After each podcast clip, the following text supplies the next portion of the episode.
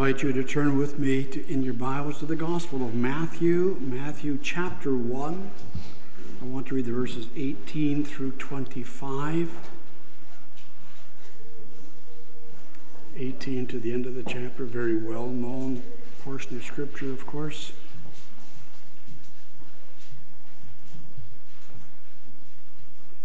Matthew chapter 1 beginning to read at verse 18. This is the word of the Lord. Now, the birth of Jesus Christ was as follows. After his mother Mary was betrothed to Joseph, before they came together, she was found with child of the Holy Spirit. Then Joseph, her husband, being a just man and not wanting to make her a public example, was minded to put her away secretly. But while he thought about these things, behold, an angel of the Lord appeared to him in a dream, saying, Joseph, son of David, do not be afraid to take to you Mary your wife, for that which is conceived in her is of the Holy Spirit. And she will bring forth a son, and you shall call his name Jesus, for he will save his people from their sins. So all this was done that it might be fulfilled which was spoken by the Lord through the prophet, saying, Behold, the virgin shall be with child and bear a son, and they shall call his name Emmanuel, which is translated God with us. Then Joseph, being aroused from sleep, did as the angel of the Lord commanded him, and took to him his wife, and did not know her till she had brought forth her firstborn son, and he called his name Jesus. Thus far, the reading of God's holy word, and all of that narrative will make up text for this morning. Beloved congregation of our Lord Jesus Christ, gathered here with me in Bowmanville this morning. Last week we were called to a week of preparation. We were admonished to examine our hearts, to determine our relationship to Jesus Christ and to one another. And then this morning, as we entered the sanctuary, we saw a table prepared for those belonging to the New Testament church who long for the returning of Him who has loved them and saved them. And in that context, taking note of the season as well, I meditate with you for a few moments this morning on the scriptural account of some of those in the Old Testament who also eagerly, eagerly looked for, waited for the coming of the Messiah Redeemer. And so I want to administer God's word to you this morning using as my simple theme a remnant celebrates Advent. Our text tells us of Joseph. As we read the narrative together, our text tells us of Joseph, but within the context, it is safe for us to say that Joseph is representative of a very small group of individuals who appear in the Christmas story in Scripture. Follow with me. The text paints Joseph as a man who was faithful, obedient, tender hearted, deeply reverent. Matthew tells us that Joseph was a righteous man. He was, he was a righteous man in the Old Testament sense of the word. He was just. He was also merciful. His, his plan was to divorce Mary. His intention was to, to put her away quietly because the, the evidence suggested that she was an adulteress. She was betrothed to him, but it appears she had not been faithful to him. But even in the face of what, what he had to believe was her betrayal, even in the midst of what must have been his own bitter disappointment and even embarrassment, he was considerate of her feelings and her reputation. He could have made her a public spectacle because of the perceived betrayal, but no, being a righteous man, he determined to part company with her quietly. He was a kind, godly man. In other words, he was a man very much like his wife Mary. You see, according to Scripture, Mary too was a devoted, a devout and a righteous young woman, and, and that ought not to surprise us. From time to t- from time immemorial, godly young men and godly young women have been drawn to each other in a large part because they admired the faith and the holiness that they saw in one another. Young Christian men and young Christian uh, women naturally look for a mate who shares a like precious faith with them, and so too for Joseph. He was attracted to Mary's holiness and he wanted her as wife. She had agreed, but before the marriage was consummated, she was found to be with child. And you know the story. But Joseph, being a righteous, pious man, had decided to quietly go on with his life without her. But, but then Joseph was moved by the Holy Spirit to believe the message the Lord gave him in that dream. That was an expression of his faith. And he did what he was told. That was an expression of his obedience. Joseph had faith in God, and his faith came to expression in obedience. He kept Mary and believed the child to be the product of the Holy Spirit. Joseph believed and Joseph obeyed. And those attributes, faith and obedience, mark the character of the people who are scattered throughout the Christmas narratives in Matthew and Luke. And so Joseph goes with Mary to Bethlehem. We know so precious little of the human parents of our Lord. Mary, for instance, remains a relatively minor character in the gospel history. We're told very little about her, and yet that little that we have speaks volumes. She was a master of Scripture. Young as she was, she knew her Bible. She constructed a magnificent song or a poem. We know it as the, as the Magnificat, of the, or if you will, the Song of Mary. And in it, she strings together a whole series of phrases taken directly from Old Testament scripture. So obviously, she knew her Bible. She was a young girl, and yet she knew her Bible. We know also that she was a, a woman or a girl of faith, of humility, of obedience, and she was animated by a love for the church of God. Several times in her great poem, she thinks of what these extraordinary developments of the coming Messiah mean, not for herself alone, but for the people of God collectively, for the church. We know also that Joseph and Mary were simple people. They certainly were not people of means. We're told that when they came to the temple to offer sacrifices at the consecration of their firstborn son, they offered a pair of birds, not a lamb. A pair of birds was the offering prescribed for the poor, for those who could not afford a lamb. And in that same class of people, we had Zechariah and Elizabeth. Zechariah was a priest. He wasn't a significant priest. He didn't even live in Jerusalem where the temple was. That's where all the important theologians congregated, but Zechariah was not among them. He lived in the hill country of Judea. And he and Elizabeth, his wife, they were by this time an older couple, and as we know, they were childless. But when the Lord came suddenly into his temple and the angel appeared to Zechariah, it's clear that the angel came to a godly man, a faithful man, and, and though he briefly stumbled over the amazing news that was given to him, Luke makes a special point of telling us that both Zechariah and Elizabeth were upright in the sight of God, observing all the Lord's commandments and regulations blamelessly. Again, according to Scripture, like Mary and Joseph, the holy, sacred things of God were important to Zechariah and Elizabeth. They feared God. They loved the temple. They worshiped faithfully and they sacrificed regularly and obediently. We learn much the same thing about Simeon and Anna in Luke 2. Simeon was an old man who had long been waiting for the consolation of Israel. He knew of the promised Messiah and he waited year after year. He waited and looked for him, and finally, God gave him the desire of his heart. The Spirit of God had prompted him to be in the temple on the precise day when Joseph and Mary came to present their firstborn son to the Lord. And we can almost, through the eyes of our faith, we can almost envision the old man with his eyes glistening with tears as he holds the baby in his arms and he praises God that his life had been spared long enough to actually see the Messiah with his own eyes. What an example of love, of faith, and, and, and, joy in the Lord. The same attitude is found in Anna. We know she had been married young, but she had been widowed after just seven years of marriage, and now, at the time of our text, she was at least in her 80s. She was a woman who so loved the worship of God that Luke says she, she never left the temple but worshiped night and day, fasting and praying.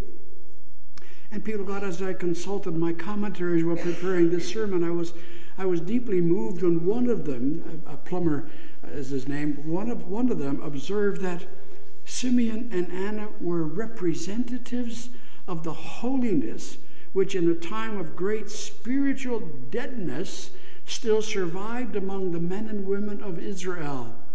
He says these are instances of that spontaneous priesthood which sometimes springs up and often among the lower orders when the regular clergy had become corrupt and secularized.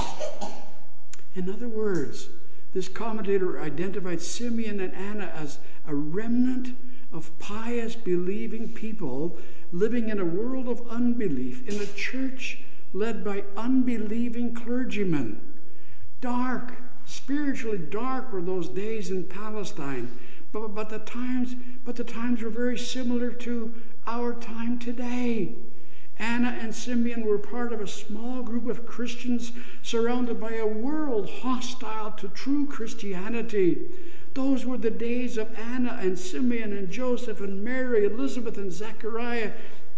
And there would have been more to be sure, but these people in particular are singled out in the biblical record, and it's interesting for us to note that not one of these people surfaces in any of the historical record of, of, the, of the period. Not one of them was of any consequence in the political or the social life of Galilee or Judea at that time. None was a household name, none was an individual that would have been recognized on the street. None of them were what we would call heroes or celebrities. No. Oh, perhaps not in the eyes of men, but, but, but what they had in common was a living faith that worked through love and that made them that made them celebrities in God's eyes. They were Christians in the truest sense of the word, even before the term came into use. They loved the Lord and they sought to please Him. And that is the significance of these insignificant people. They were a small remnant among a nation that had apostatized. And we need to understand that it was because of their faith that the Lord's birth and the events surrounding that event take place among these insignificant people.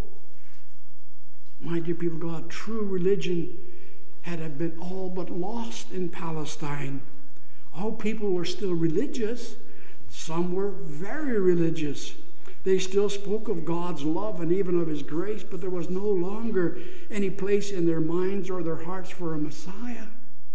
Apart from that small remnant, the religious people no longer longed for a Redeemer who would die for the sins of the world. Zechariah and Elizabeth, Joseph and Mary, Simeon and Anna, they were part of that small remnant within a church which had become so spiritually and theologically corrupt, and that the corruption of the church would ultimately culminate in the church herself demanding the crucifixion of the Messiah for whom they claimed to be waiting. But, congregation, that, that the faithful within the church had shrunk to such a small remnant ought not to surprise us that there should be such a small remnant of faithful men and women at such a critical juncture in the history of salvation should not surprise us. It was always been the case. Think, for example, of the days of Moses and the, and the exodus from Egypt.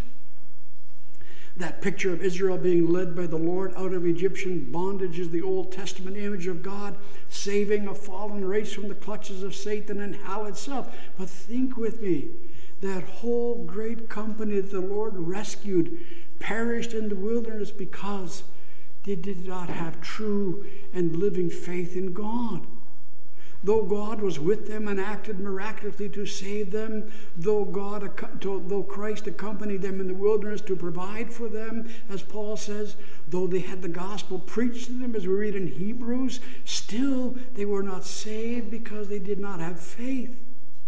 They were not people like Joseph and Mary, Simeon and Anna.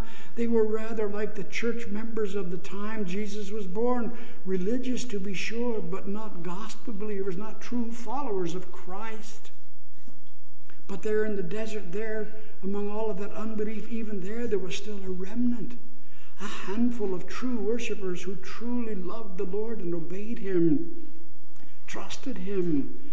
There were Joseph and Caleb there was Moses and Aaron and Phineas, and, and no doubt there were others, but they, they were a remnant. as the Old Testament prophet would later call them. They were a small group of faithful Christians in a largely unfaithful church. Think with me of the time of Elisha and Elijah. In Elijah's time, there were only 7,000 among the several millions of Israelites who, who, had, who had bowed the knee to Baal. The clergy itself was profoundly corrupt, and the people were content to, for, to, to have it so. The church was worldly. The church was uninterested in the Word of God. It was dazzled by the pagan worship of the nations round about, and Israel came to prefer pagan worship. But there were some who were faithful even in such an unfaithful time. We remember, for instance, especially Obadiah, the man who actually held an important office in the court of the wicked King Ahab. And the Bible tells, tells us of him that he loved the Lord greatly. Here was a man who served one of the most wicked kings in Israel's history, and yet he was himself a man like Joseph and Simeon and Zechariah. You know the story. He was one of those 7,000 who had not bowed their knees to Baal. My dear people God, all through the Old Testament prophets, we find this teaching about the remnant. And as we read the historical record, it becomes clear that there are, there are comparatively few times in the history of the church when we find most people who call themselves Christians to actually be embracing the true Christian faith and practicing true Christian life. Most of the time, both then and now, the largest number of church members have been unsaved. And almost always, throughout all of church history, there's been only a remnant of faithful people among the masses of those who claim to believe but do not follow the Lord. The kingdom of God is usually found among a remnant. And the picture of this, of this remnant was a major theme in the teaching of the Old Testament prophets. Isaiah, Jeremiah, Micah, Zechariah, they all worked with remnants within a larger church. Time and again throughout Scripture, we see God preserving for himself a remnant of faithful men and women, even when his people as a whole have, been, have, have betrayed his covenant. Time and time again, as the church apostatized, God saves a remnant, and from them he rebuilds his kingdom. And when the Lord Jesus is sent by his Father into the world as, as the infant son of a virgin mother, it is into that circle of the remnant that he comes.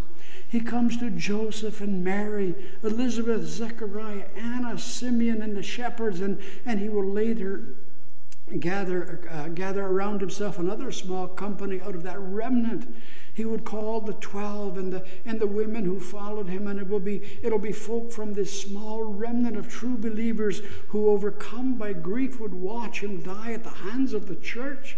And it would be members of that remnant who would reverently and lovingly lay his body in the tomb. and it will be upon this remnant that the Holy Spirit would then fall, and out of that remnant would come the powerful force that would, over the next 30 years or so, turn the world upside down. But throughout all of church history, it is usually a small remnant of faithful Christians existing in a great church and by and large that has lost its way. My dear precious saints of God gathered with me here in Bowmanville this morning, it was that way when Jesus was born. It is still so today. Think with me.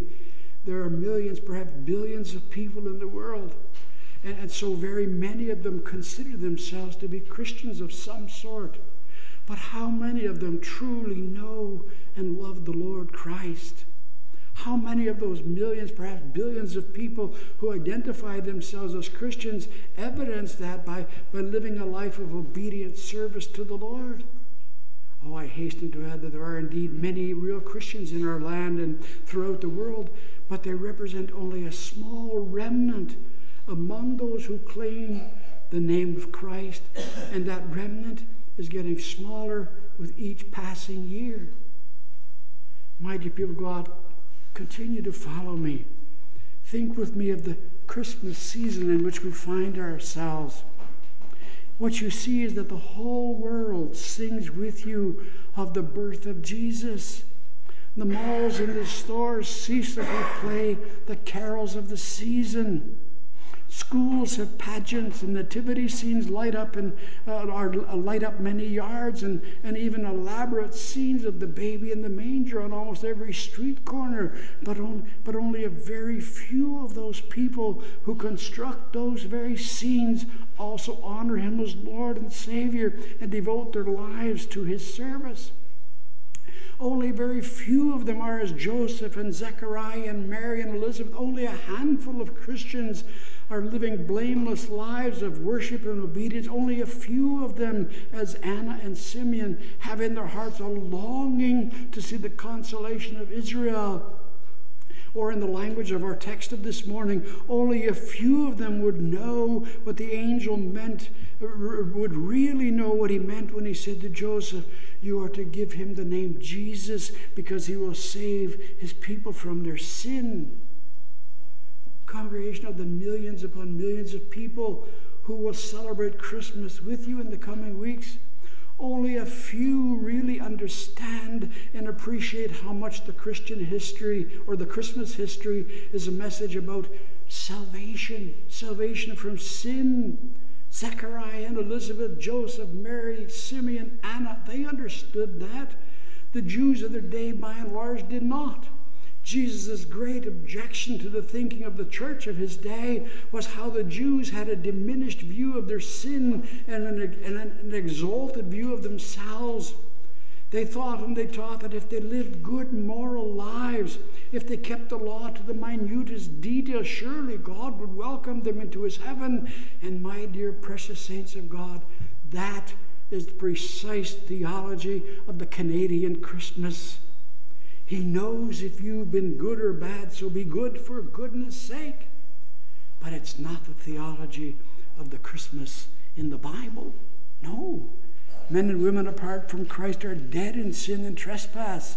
Zechariah knew of that as we listen to him sing that Jesus came to give his people salvation through the forgiveness of their sin and our sin today, yours and mine, people of God, it is, a, it is no less of an abomination to the Lord. And that's why Jesus Christ came into the world to deliver us from these sins which have so corrupted and perverted our lives. But the problem then and now is that people want to know nothing of the need of a Savior from their sin. But these simple people, Zechariah, Elizabeth, Joseph, Mary, Simeon, Anna, they knew. They knew they were sinners desperately in need of a Savior. They knew that they could never be right with God unless somehow their sin was taken away. And when the birth of Jesus was announced, it thrilled them to the marrow of their very bones, for he had come to save them from their sin. The Lord has done great things for me, Mary would sing. And that song is in the heart and on the lips of everyone who knew that Jesus came into the world to save from sin. My dear people of God, for the world, Christmas is pleasant. It's fun. It's a time of family, a time of food and festivities, of pageants, presents, programs. Oh, how impoverished. For Joseph and the remnant with them, Christmas was, it was earth shaking. It was breathtaking. It was wonderful beyond the power of words to describe, but it was so. It is still so to only a handful, only a remnant whose genuine faith had, understands the Christmas history to be about the appearance of a Savior. You shall call his name Jesus because he will save his people from their sin. That's what it was that made Christmas so special. The Christ child, the Savior. That's what these simple people understood. Most of their contemporaries did not understand this, even the highly religious among them, even the priests and the religious teachers of the law. Their expectation of the Messiah was completely different than that of Mo- Joseph and Mary, Simeon and Anna. These simple folk, they knew they needed a Savior. They didn't deserve one, but they needed one, and they longed for one. It's no small thing that people like these people should figure so prominently in the history of Jesus' birth. They were not great, not as the world counts greatness. They were not important people. They were very ordinary in almost every, every way. But they knew something that the world did not know. They knew something even most of the church did not know. These insignificant people, they knew something only a small remnant knows even still today that Jesus came into the world to save sinners. They loved and they worshiped him as their Savior because they knew they needed to be saved. And saved them he did. And now, my dear precious people of God, gathered with me here in this place, here in this church, here in this world, Christ has prepared a table and he has extended an invitation to celebrate that forgiveness of sin in a very particular way. But hear me well that invitation was not extended to all, it was extended only to that faithful remnant.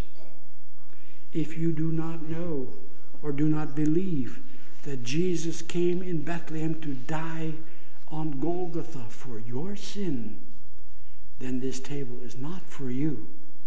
And we would expect and urge that you would decline the invitation, lest you eat and drink judgment unto yourself. Last week we were admonished to spend a week in self examination. You were admonished to ask yourself, Am I like Joseph and Mary, Simeon, Anna, Zechariah, Elizabeth? Am I like them in these most important ways? Do I welcome the infant king for the same reasons they welcomed him and rejoiced at his coming? Do my eyes glisten with tears of joy like those of Simeon when he said, Now let thy servant depart in peace, for mine eyes have seen the Lord's salvation? Are you able to say with Simeon, Lord, I'm ready to go home because I know the Lord Christ has come to save me from my sin.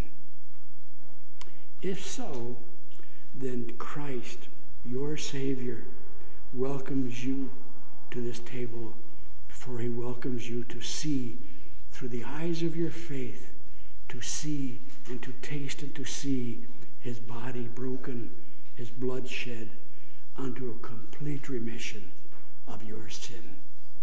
Shall we pray? Father, along with the prophets, may we say, then may we hope. Angelic hosts among to sing, redeemed, a glad triumphal song. He that was born upon this joyful day, around us all his glory will display. Saved by his love, incessant we will sing eternal praise to heaven's almighty King.